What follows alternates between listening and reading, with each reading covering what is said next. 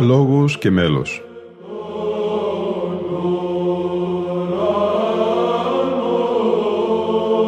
Προσεγγίσεις στη μυσταγωγία της ψαλτικής τέχνης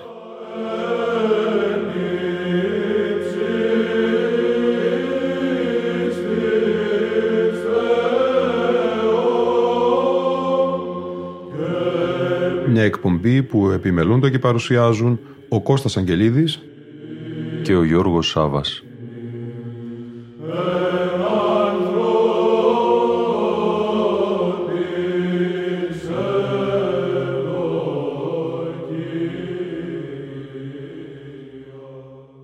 Αγαπητοί φίλοι και φίλες, στη σημερινή μας εκπομπή θα ακουστούν ύμνοι από την εορτή του Γενεσίου, δηλαδή του Γενεθλίου της Θεοτόκου. Στο κείμενό του με τίτλο «Το γενέθλιον της υπεραγίας Θεοτόκου», ο Παπαγιώργης Δορμπαράκης γράφει τα εξής. Δεν προλάβαμε να σταματήσουμε τις δοξολογίες για την υπεραγία Θεοτόκο του μηνός Αυγούστου, μήνας που καταβγάζεται όπως όλοι γνωρίζουμε από την κοίμησή της αλλά και την κατάθεση της τιμίας ζώνης της και ξεκινάμε νέους πανηγυρισμούς επί τη εορτή των γενεθλίων της. Αλλά η Εκκλησία μας δεν πάβει ποτέ να εορτάζει τη μητέρα του Κυρίου σε καθημερινή μάλιστα βάση – αφού όλοι οι ύμνοι της επιστεγάζονται από τα τροπάρια για αυτήν, τα γνωστά Θεοτοκία, όπως και όλες οι μεγάλες εορτές των Αγίων μας έχουν ως σημεοφόρο τους κανόνες για αυτήν. Και ευλόγος, η Παναγία αποτελεί τύπο της Εκκλησίας διότι όπως εκείνη γέννησε τον Υιό του Θεού ως άνθρωπο, έτσι και η Εκκλησία γεννά τον Χριστό στις καρδιές των ανθρώπων. Όχι μόνο λοιπόν στις θεομητορικές εορτές, αλλά σε όλες τις εορτές και πάντα η Παναγία έχει την πρώτη θέση. Τι συγκεκριμένα προβάλλει όμως η σημερινή εορτή ώστε να διαφοροποιείται αυτή από τις άλλες της Παναγίας; Καταρχάς θα πρέπει να εξηγήσουμε κάτι που φαίνεται ως αντίφαση και που έχει τονιστεί βεβαίως πολλές φορές. Η χριστιανική ορθόδοξη πίστη δεν προβάλλει τα γενέθλια ενός ανθρώπου ως ημέρα εορτής, αλλά την ημέρα που εορτάζει ο Άγιος του. Πώς λοιπόν εδώ έχουμε εορτή γενεθλίων, όπως το ίδιο συμβαίνει και με τον Άγιο Ιωάννη τον Πρόδρομο; Η εξήγηση δεν είναι δύσκολη. Τα γενέθλια ενός ανθρώπου η ημέρα του ερχομού του στον κόσμο λειτουργεί στο επίπεδο μιας οριζόντιας πορείας απλώς του ανθρώπου η οποία στην πραγματικότητα τροφοδοτεί τον θάνατο. Ο άνθρωπος έρχεται στον κόσμο μέσα σε πλαίσια φθοράς και γνωρίζει ότι το τέλος του είναι ο θάνατος. Τι να γιορτάσει λοιπόν; Η ημέρα όμως που εορτάζει ο Άγιος ενός ανθρώπου αυτός του οποίου φέρει το όνομα ή έστω η ημέρα της βαπτίσεώς του ως ημέρα εντάξεώς του στο ζωντανό σώμα του Χριστού την Εκκλησία ως μέλος αυτού, αυτό συνιστά την ανάμνηση της χάρης εκ Θεού που δέχτηκε συνεπώς την απαρχή της σωτηρίας του.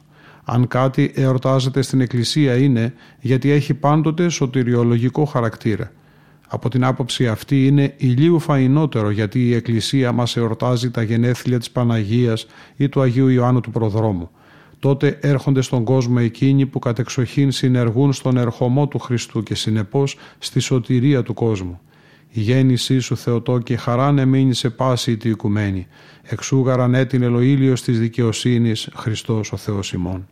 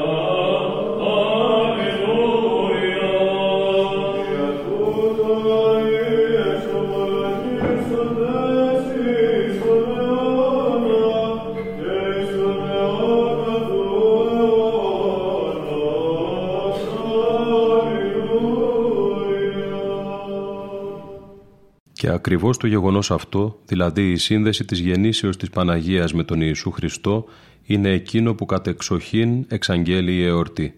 Δεν προβάλλεται η Παναγία μας καθεαυτήν ως άνθρωπος. Ποτέ κανείς άνθρωπος από μόνος του, όσος σπουδαίος κι αν είναι, δεν μπορεί να βοηθήσει ουσιαστικά τους ανθρώπους. Όλοι ενεργούν και υπάρχουν μέσα στα πλαίσια της φθοράς, όπως είπαμε, και του θανάτου.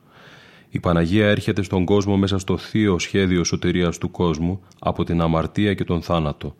Είναι η προοριστήσα εκπασών των γενεών να γίνει μητέρα του Θεού, παραμένοντας παρθένος κόρη όπως διαλαλούν οι ύμνοι της εορτής της. Είναι εκείνη που ο ερχομός της ως προαναγγελία του σωτήρα του κόσμου Χριστού είχε προφητευθεί με φωτισμό Θεού από τους προφήτες της Παλαιάς Διαθήκης. Είτε ως κλίμαξ του Ιακώβ, είτε ως στάμνος και μάνα, είτε ως ράβδος του Ααρών, είτε πολύ περισσότερο ως η κεκλεισμένη πύλη, η κατά Ανατολάς βλέπουσα, την οποία έδειξε στον προφήτη Εζεκιήλ ο Θεός, αποκαλύπτοντάς του ότι δεν θα τη διέλθει άλλος παρά μόνον ο ίδιος και γι' αυτό θα την κρατήσει έπειτα και πάλι και κλεισμένη. Η γέννηση της Παναγίας λοιπόν τονίζεται και υμνολογείται τόσο εξαίσια, διότι ακριβώς παραπέμπει στον Ιησού Χριστό. Ο Χριστός είναι εκείνος που δίνει την αξία στη μητέρα του, χωρίς την οποία όμως δεν θα ήταν αυτός που είναι, εκτός από τέλειος Θεός και τέλειος άνθρωπος. Γι' αυτό και η μοναδικότητα του Ιησού Χριστού αποκαλύπτει και τη μοναδικότητα της υπεραγίας Θεοτόκου.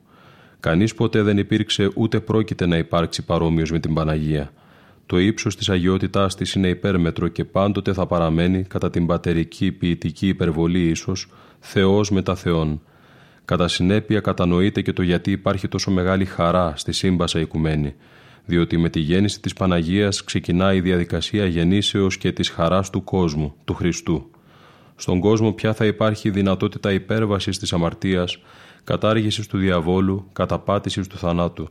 Στον κόσμο θα υπάρχει αληθινή ζωή. Είναι δυνατόν να μην χαίρει ο κόσμος γι' αυτό.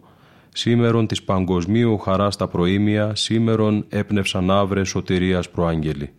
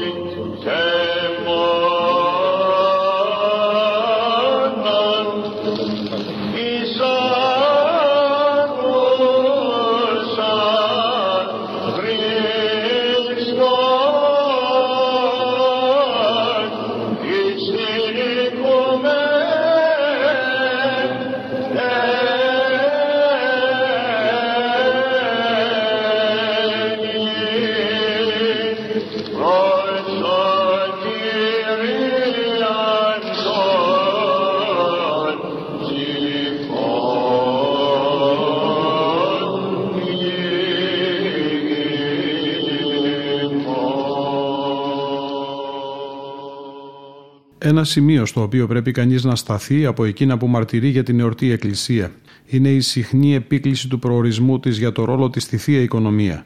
Η Παναγία προορίστηκε να γίνει η μητέρα του Θεού ως ανθρώπου. Το θέμα του προορισμού έχει προκαλέσει πολλές συζητήσεις και μάλιστα στο παρελθόν. Είναι δε από εκείνα που οριοθετούν την αλήθεια από την πλάνη της αίρεσης. Υπάρχει προορισμός του ανθρώπου και αν ναι, τότε πού βρίσκεται η ελευθερία του ανθρώπου η οποία καταγράφεται στην Αγία Γραφή ως το βασικότερο στοιχείο του εικονισμού του Θεού στον άνθρωπο, δεν θα μακρηγορήσουμε σε αυτό. Παρόλη τη σοβαρότητα και τη δυσκολία ίσως που έχει η διαπραγμάτευσή του, μην ξεχνάμε ότι ο Ιερός Αυγουστίνος, ο μεγαλύτερος θεολόγος του δυτικού χριστιανισμού αλλά και Άγιος της δικής μας Εκκλησίας, δίδαξε τον λεγόμενο απόλυτο προορισμό, δηλαδή τον εξ αρχής χωρισμό των ανθρώπων από πλευράς του Θεού, των σωσμένων και των χαμένων, γεγονός που επηρέασε πάρα πολύ έπειτα και τους προτεστάντες. Μπορούμε να κάνουμε μερικές απλές επισημάνσεις. Ο Θεός βεβαίως δημιουργεί ελεύθερο τον άνθρωπο, αλλά δεν καταργείται με αυτό η δική του παγνωσία και προόραση. Για τον Θεό τα πάντα είναι γυμνά και τετραχυλισμένα ενώπιόν του. Συνεπώς γνωρίζει εκ των προτέρων οτιδήποτε και αν συμβεί, οτιδήποτε και αν σκεφτεί ως λογισμό ο άνθρωπος. Άλλωστε στον Θεό χρόνος δεν υπάρχει. Τα πάντα δηλαδή για Αυτόν είναι παρόντα. Το γεγονός λοιπόν ότι ο Θεός προγνωρίζει τα πάντα δεν σημαίνει ότι καθορίζει και τα πάντα σαν να είναι αυτός ο απολύτως υπεύθυνος. Ο άνθρωπος κινείται και σκέφτεται ελεύθερα, αλλά ο Θεός μπορεί απλώς να επέμβει για να τροποποιήσει αυτό που η ελευθερία του ανθρώπου αποφάσισε και ενήργησε. Την πραγματικότητα αυτή τη βλέπουμε και στα αρνητικά αλλά και στα θετικά. Και στα θετικά είναι η γέννηση και της Παναγίας. Ο Θεός προγνωρίζοντας τη θετική κλίση της ψυχής της στο Πανάγιο θέλημά Του, την προετοιμάζει να γίνει ό,τι και έγινε. Η Παναγία θέλησε να είναι με το Θεό. Ο Θεός προετοίμασε να γίνει η μητέρα Του, προβλέποντας τη στροφή της θελήσεώς της σε εκείνον. Με τον τρόπο αυτό, όσο είναι δυνατό να εκφραστεί απλά, κατανοούμε και τον προορισμό της Παναγίας, ίσως ένα είδος σχετικού προορισμού, για το οποίο μιλούν οι ύμνοι της Εκκλησίας μας.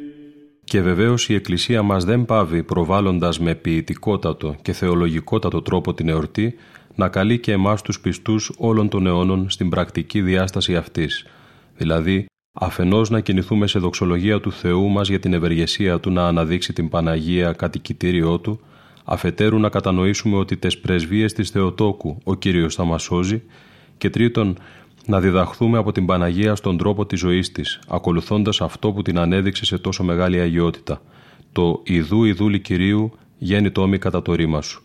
Η Εκκλησία αδιάκοπα μας υπενθυμίζει ότι είμαστε κλειμένοι για τη θέωση, δηλαδή να γινόμαστε κι εμείς Παναγίες αρκώνοντας τον Χριστό μέσα μας. Και ο λόγος για την προοπτική αυτή που ξεπερνά οποιαδήποτε φαντασία είναι η ένταξή μας στο σώμα του Χριστού δια του Αγίου Απτίσματός μας. Είμαστε μέλη Χριστού, είμαστε ενδεδειμένοι εκείνων, συνεπώς μπορούμε να ζούμε σαν την Παναγία, αρκεί βεβαίως να το θέλουμε και να το επιζητούμε.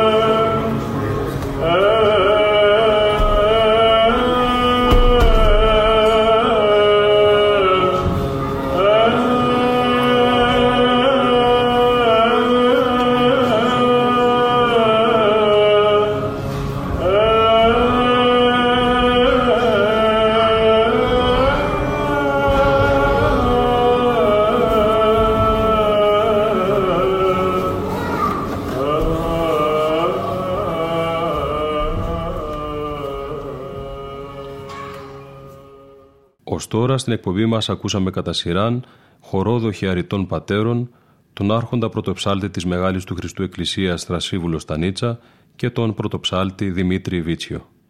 Τη σημερινή μας εκπομπή θα κλείσουμε με μια εκτενή αργή σύνθεση ποίημα Γερασίμου Μικραγιανανίτου και μέλος Δανιήλ Κατουνακιώτου. Είναι το δοξαστικό του εσπερινού του γενεσίου της Θεοτόκου Θεαρχείο Νεύματι προσώμιο ποιητικά στο αντίστοιχο ιδιόμελο της Μεγάλης Εορτής της Μεταστάσεως της Θεοτόκου. Η ηχογράφηση προέρχεται από την Πανήγυρη του Κυριακού της Νέας Κήτης 8-21 Σεπτεμβρίου του 2021. Ψάλλουν δεξιά οι πατέρες της Ιεράς Μονής Αγίας Τριάδος Παρμού Ολύμπου, πατήρ Βασίλειος, μαζί με τους πατέρα Νεόφυτο, γέροντα Δαμασκηνό Νέο Σκητιώτη και τον πατέρα Δανιήλ από τη Ρουμανία. Στον αριστερό χορό ο πατήρ Χερουβίμ Τσίνογλου και η συνοδεία του. Ήταν η εκπομπή Λόγος και Μέλος που επιμελούνται και παρουσιάζουν ο Κώστας Αγγελίδης και ο Γιώργος Σάβας. Στον ήχο ήταν σήμερα μαζί μας η Λίνα Φοντάρα.